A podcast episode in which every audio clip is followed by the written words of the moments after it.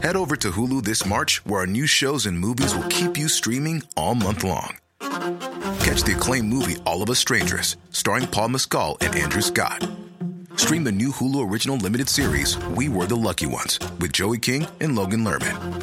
And don't forget about Grey's Anatomy. Every Grey's episode ever is now streaming on Hulu. So, what are you waiting for? Go stream something new on Hulu. A lot can happen in three years, like a chatbot may be your new best friend. But what won't change? Needing health insurance. UnitedHealthcare Tri-Term Medical Plans, underwritten by Golden Rule Insurance Company, offer flexible, budget-friendly coverage that lasts nearly three years in some states. Learn more at U H one dot com. April is the month of the military child. Come celebrate at the National Museum of the United States Army, where they tell the story of Army children all year long. Their Growing Up Army exhibit features Army kids sharing their adventures about Army life, and their Brats to Boots interactive introduces visitors to kids who grew up in Army families and chose to serve as soldiers too. Come celebrate Army kids at the National Army Museum, just off I ninety-five in Alexandria, Virginia. Plan your free visit at u s army museum dot org. مرحبا، أنا رنا داود وهيدا بودكاست دُم تك.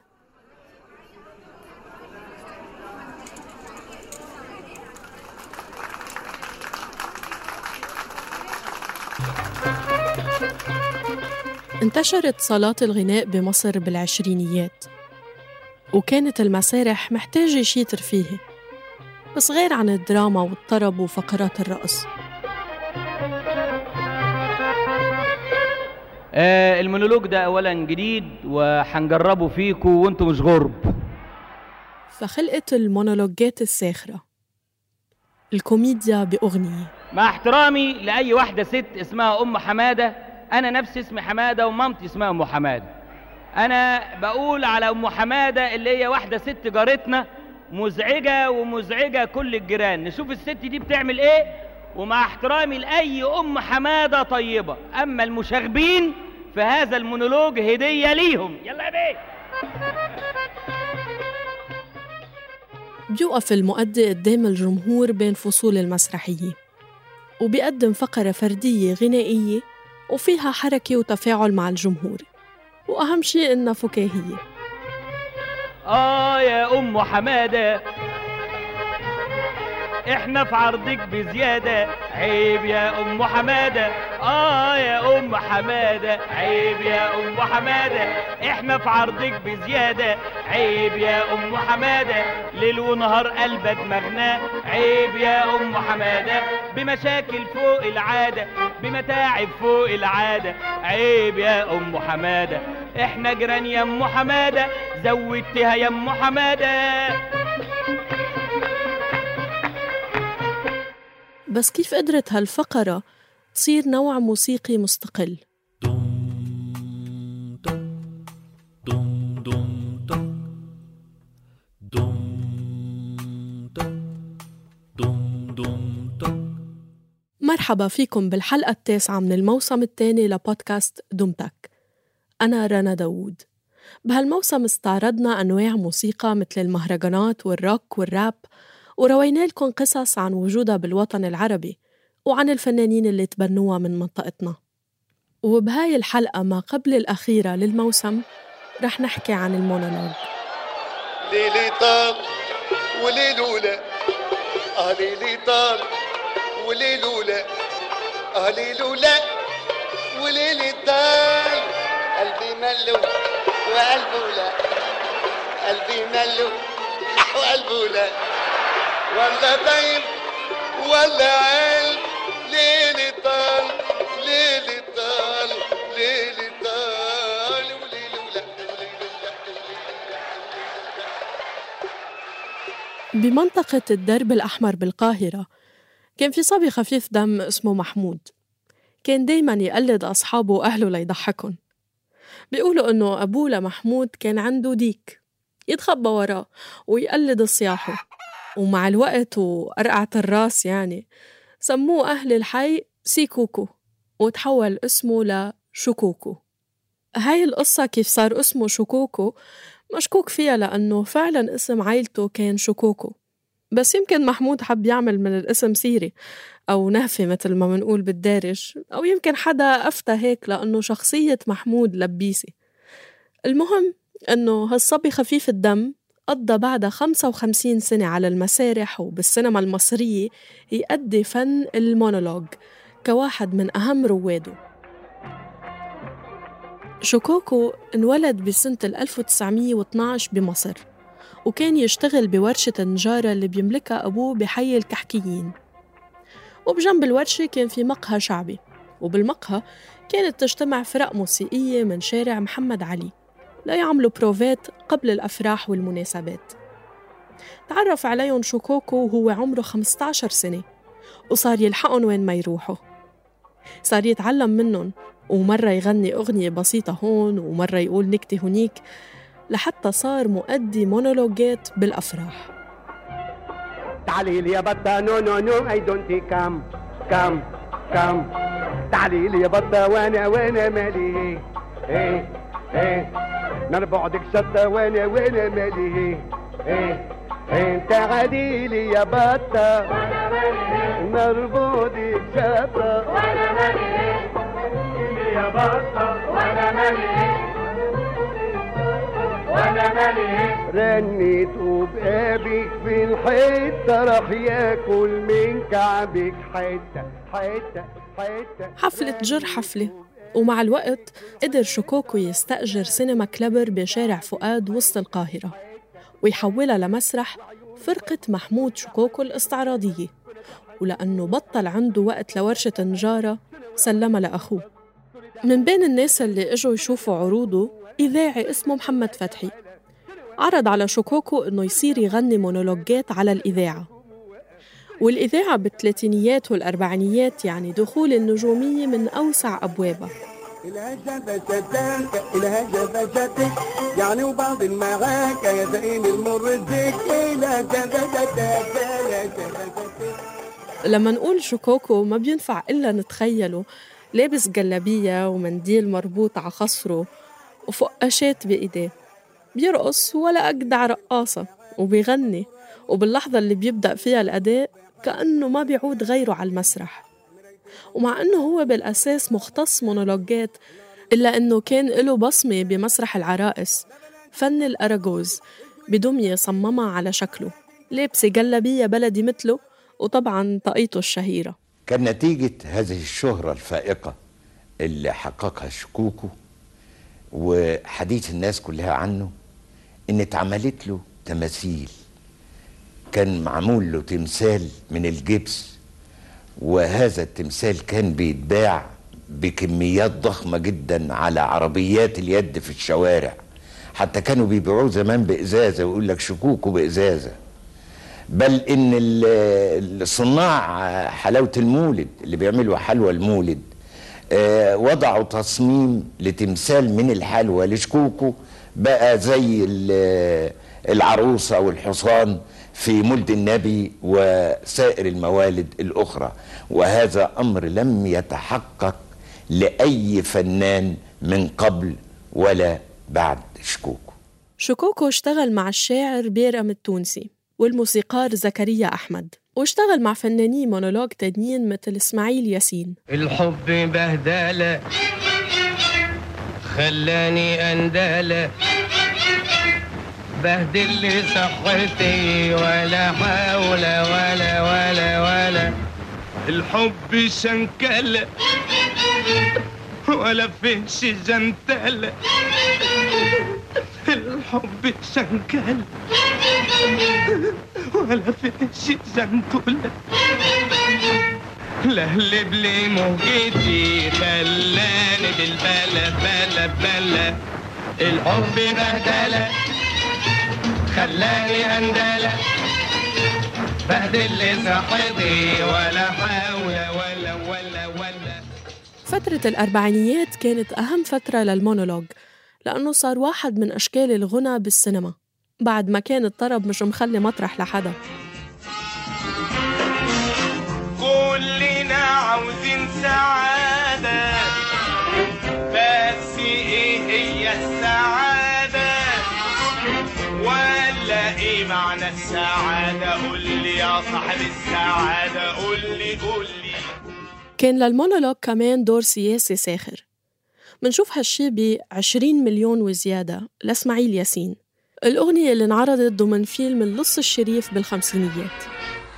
عشرين مليون وزيادة كانوا عايشين هنا أموات، علشان حضارات السادة البهوات والبشوات. عشرين مليون وزيادة كان الفلاح جريه مش كحلك للي قاعد مرتاح، وابو كرش كبير عامل بنكير في اوروبا فشر سواق. من الفنانين اللي قدموا مونولوجات جريئه ثريا حلمي من محافظه المنيا بصعيد مصر. غنت على المسرح وهي طفله، وبلشت بانه تقدم وصلات غنائيه قصيره بعروض اختها المطربه الشعبيه ليلى حلمي، وصارت نجمه سينما.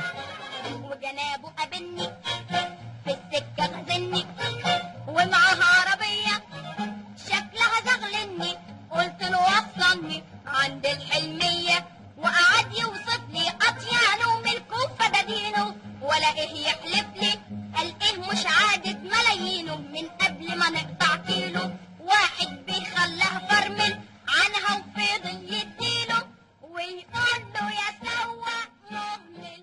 بتعرفوا أغنية حب إيه اللي أنت جاي تقول عليه؟ لست أم كلثوم، أيوة هالأغنية ما غيرها. يقال أنه هالأغنية انكتبت لتكون مونولوج بتأديه ثريا حلمي.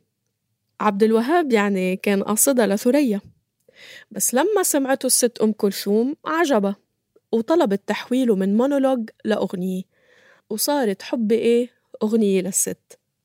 فممكن نتخيل هون إنه أم كلثوم سرقت الفرصة من ثريا، ولا شو رأيكن؟ بعمل معروف عد ما انتش مكسوف، بعمل معروف عد ما انتش مكسوف، يا أخويا عيب يا عم عيب يا سيدي عيب عيب. يعني تخيلوا ثريا حلمي عم بتغني بحب إيه بدون شجن ولا حزن، وبتقول بكل صراحتها يا خي حب ايه اللي انت جاي تقول عليه؟ شو؟ ليش يعني حضرتك عارف قبل معنى الحب ايه؟ انت ما بينك وبين الحب دنيا يا زلمة. حب ايه اللي انت جاي تقول عليه؟ انت عارف قبلك معنى الحب ايه؟ المهم بهالغنية ولا بلاها قدمت ثريا أكثر من ثلاثمية مونولوج بحياتها، وشاركت بعشرات الأفلام، ولهلأ الإعلام المصري بيحتفل بعيد ميلادها كل سنة ليذكر الناس فيها. خلينا النهاردة نحتفل بذكرى فنانة تعتبر من أكثر الفنانات تميزاً، وبذكرى رحلها. رحلت زي النهاردة سنة ألف وتسعمية وأربعة وتسعين الفنانة ثريا حلمي. سيد الملاح من أشهر فناني المونولوج بمصر، كان يقدم المونولوجات والسكتشات، وأشهرها حلقات إذاعية بعنوان السمسمية على الإذاعة المصرية. هاي وحدة منا بتقول للعصب النرفوزي أنه يضحك له شوي لأنه منخاره بيشبه الكوزي. كل العصبي النرفوزي مناخيرك تشبه للكوزي، كل العصبي النرفوزي. قلد سيد الملاح لكتير من الفنانين بوقته، كان أكتر شيء يقلد عبد المطلب بالوردة بجيبته والمنديل. سيد احكي لنا واقعة الله يرحمه محمد عبد المطلب أما جري وراك على المسرح وأنت بتقلده. وأنا قاعد بغني ومنهمك قوي، قاعد على الكرسي ليه؟ أنا أنا بعمل إيه؟ بعمل, بعمل موضوع كاريكاتير، يعني بدل الوردة كنت بحط شجرة اه وفجل وكرات، يعني كنت كنت مفصل كنت مفصل جيب مرصوص، بدل ما بحط منديل بحط ملاية سرير، ملاية سرير تجرجر من هناك. انا بقى قاعد ايه يا ليل يا عيني يا ليلي يا ليل، بصيت لقيت مولد هيصة. انا عاوزهم يسكتوا، انا مش عايز اشتغل، انا عاوز الناس تسكت، فيا ليل بعمل ايدي كده لقيت عبد المطلب الله يرحمه وماسكينه البوليس. بالعراق كمان كانت المونولوجات موجودة، ولنحكي عنها لازم نحكي عن عزيز علي. يا جماعة الطاوة محروقة وكل الدق على المكذوبة والمستعمل كل فتوجة عرفناها ولقينا البوجة وتعلمنا الخط والنقط. بال ألف وتسعمية وستة وثلاثين تأسست الإذاعة العراقية وكان مقرها غرفة صغيرة بسراي الحكومة، بيطلع منها عزيز علي على الهوى ينشد قصائده السياسية الناقدة اللي كان يسميها مقالات. كانت الساعة ثمانية وثلاثين كل يوم أربعة تفضى الشوارع ويجتمعوا الناس حوالين الراديو ليسمعوه. عزيز اعتقل بسبب موقفه السياسي المعارض لمدة سنتين وأبعد عن بغداد وعن الإذاعة، لكن بعد سنين قدر يرجع على الإذاعة ليقدم المونولوجات وما رجع عن مواقفه السياسية. والله يا جماعة الدنيا مقلوبة سكت وخاف أحكي وابتل النوبة. لا لا بطلت راح أحلف بالتوبة ما أحكي الصدق ما أسلك دروبة شي فيد الحكي ويا الإذن مقطوبة. سلامة الأغواني كمان مونولوجس كان يغني عن مواضيع سياسية بالثلاثينيات ولمدة خمسين سنة من حياته، بس مش من العراق، هالمرة من سوريا. كان يغني عن المجتمع والسياسي والاستعمار. على مين ومين ومين على مين ومين ومين بدي أحكي بدي غني يا مستمعين. اعتقلته قوات الاستعمار الفرنسي أكثر من مرة لتحاول تسكته، بس ضل يغني أغاني وطنية لحد يوم الجلاء. وبمطارح تانية كان بعض أغانيه من وحي هيداك الزمن، الزمن اللي كان مسموح فيه إنه يطلع مونولوجست على المسرح ووراه أربع رجال يغنوا كورال وشي عشرين عازف ليقولوا كلهم في غلطة بهالحياة، ليش الست بنص عقل والعقل الكامل للخواجات؟ في غلطة بيها الحياة وطعنيه بحق الستات، في غلطة بيها الحياة وطعنيه بحق الستات، ليش الست بنص عقل وعقل الكامل؟ صوت الضحك هيدا كان للرجال بالجمهور. فتش بالمستشفيات وفتش بالعصفوريات وفتش على الواحي لأبوه وشوف ضحاياها الستات. كم مجروح وكم أديب كم مجنون وكم هديب. من السعودية كان عبدالعزيز الهزاع قادر يقلد صوت ل اثنعش شخصية مختلفة بمشهد واحد. اشتغل أكثر من خمسين سنة بالمجال الإذاعي من وقت تأسيس الإذاعة بجدة ببداية الخمسينيات، وكان له أعمال بالعراق وعروض تانية بالكويت. كان يحاول يحكي عن مشاكل اجتماعية ليقدم نصايح تحل هالمشاكل مثل غلاء المهور وبر الوالدين. يمكن أشهر شي عمله هو يوميات أم حديجان. إذاعة المملكة العربية السعودية من الرياض، يوميات أم حديجان. بيركز الهزاع أكتر على التقليد والنكت بعروضه أكثر من فنانين تانيين ركزوا على الغناء مثل ثريا حلمي وسلامة الأغواني. يقولوا في واحد يا جماعة ادعى أنه مطرب وقال أنا المطرب الوحيد اللي ما مثلي شيء أبدا أبدا، وبعدين راح للملحن. جاء الملحن قال له يا أخي أنا إيش رأيك أبيك تشوف صوتي أنا أنا أنا ما في زي أبدا. قال طيب سمعني. قالوا يا ليلي يا يا يا يا يا. قال لا بشويش. قال بشويش. قال يا ليلي يا. قال لا بعد بشويش كمان. قال يا ليلي. قال لا بشويش بعد. قال يا ليلي يا. قال بشويش يا أخي. قال يا ليلي. قال بشويش. قال يعني أسكت. قال أحسن لك اسكت. اسمع. وما كان الهزاع هو المونولوجست الوحيد بالسعودية.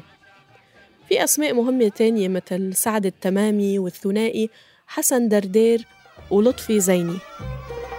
يا أبو عبد الفتاح يا جاري أرتاح ريحنا لو يوم من غلبة وصياح.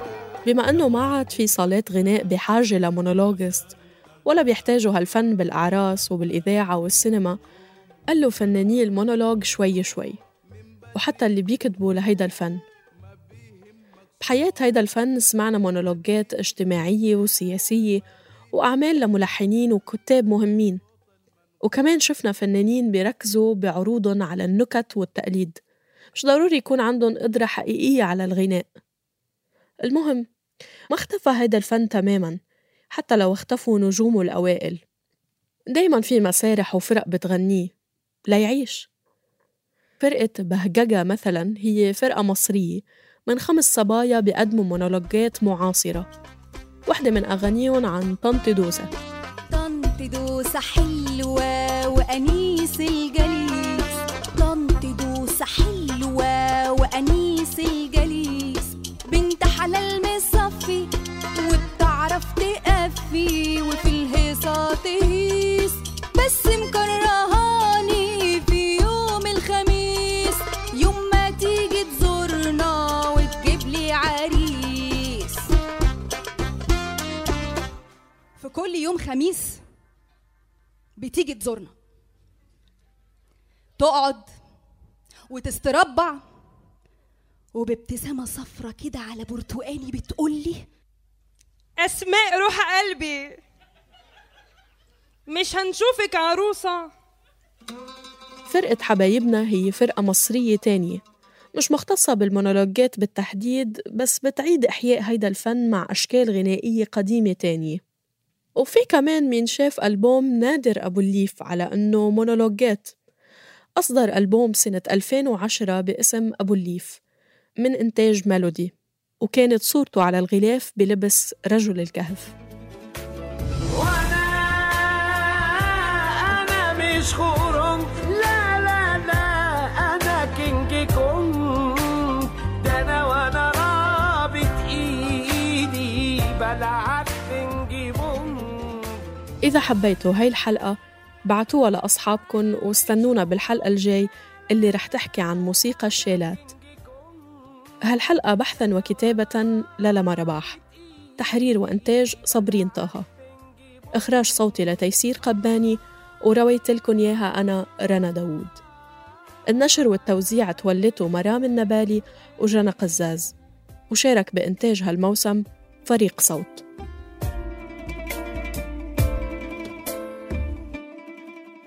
نتوقف مع تريلر بودكاست عيب الجديد.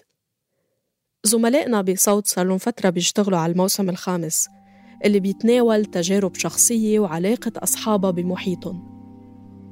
مجرد ما أنك أنت تدق باب ناس معينة وبدك تنام عندهم ليلة أو ليلتين، بالنسبة إلك شارع، لأنه مكان مؤقت مش بيتك مش إلك.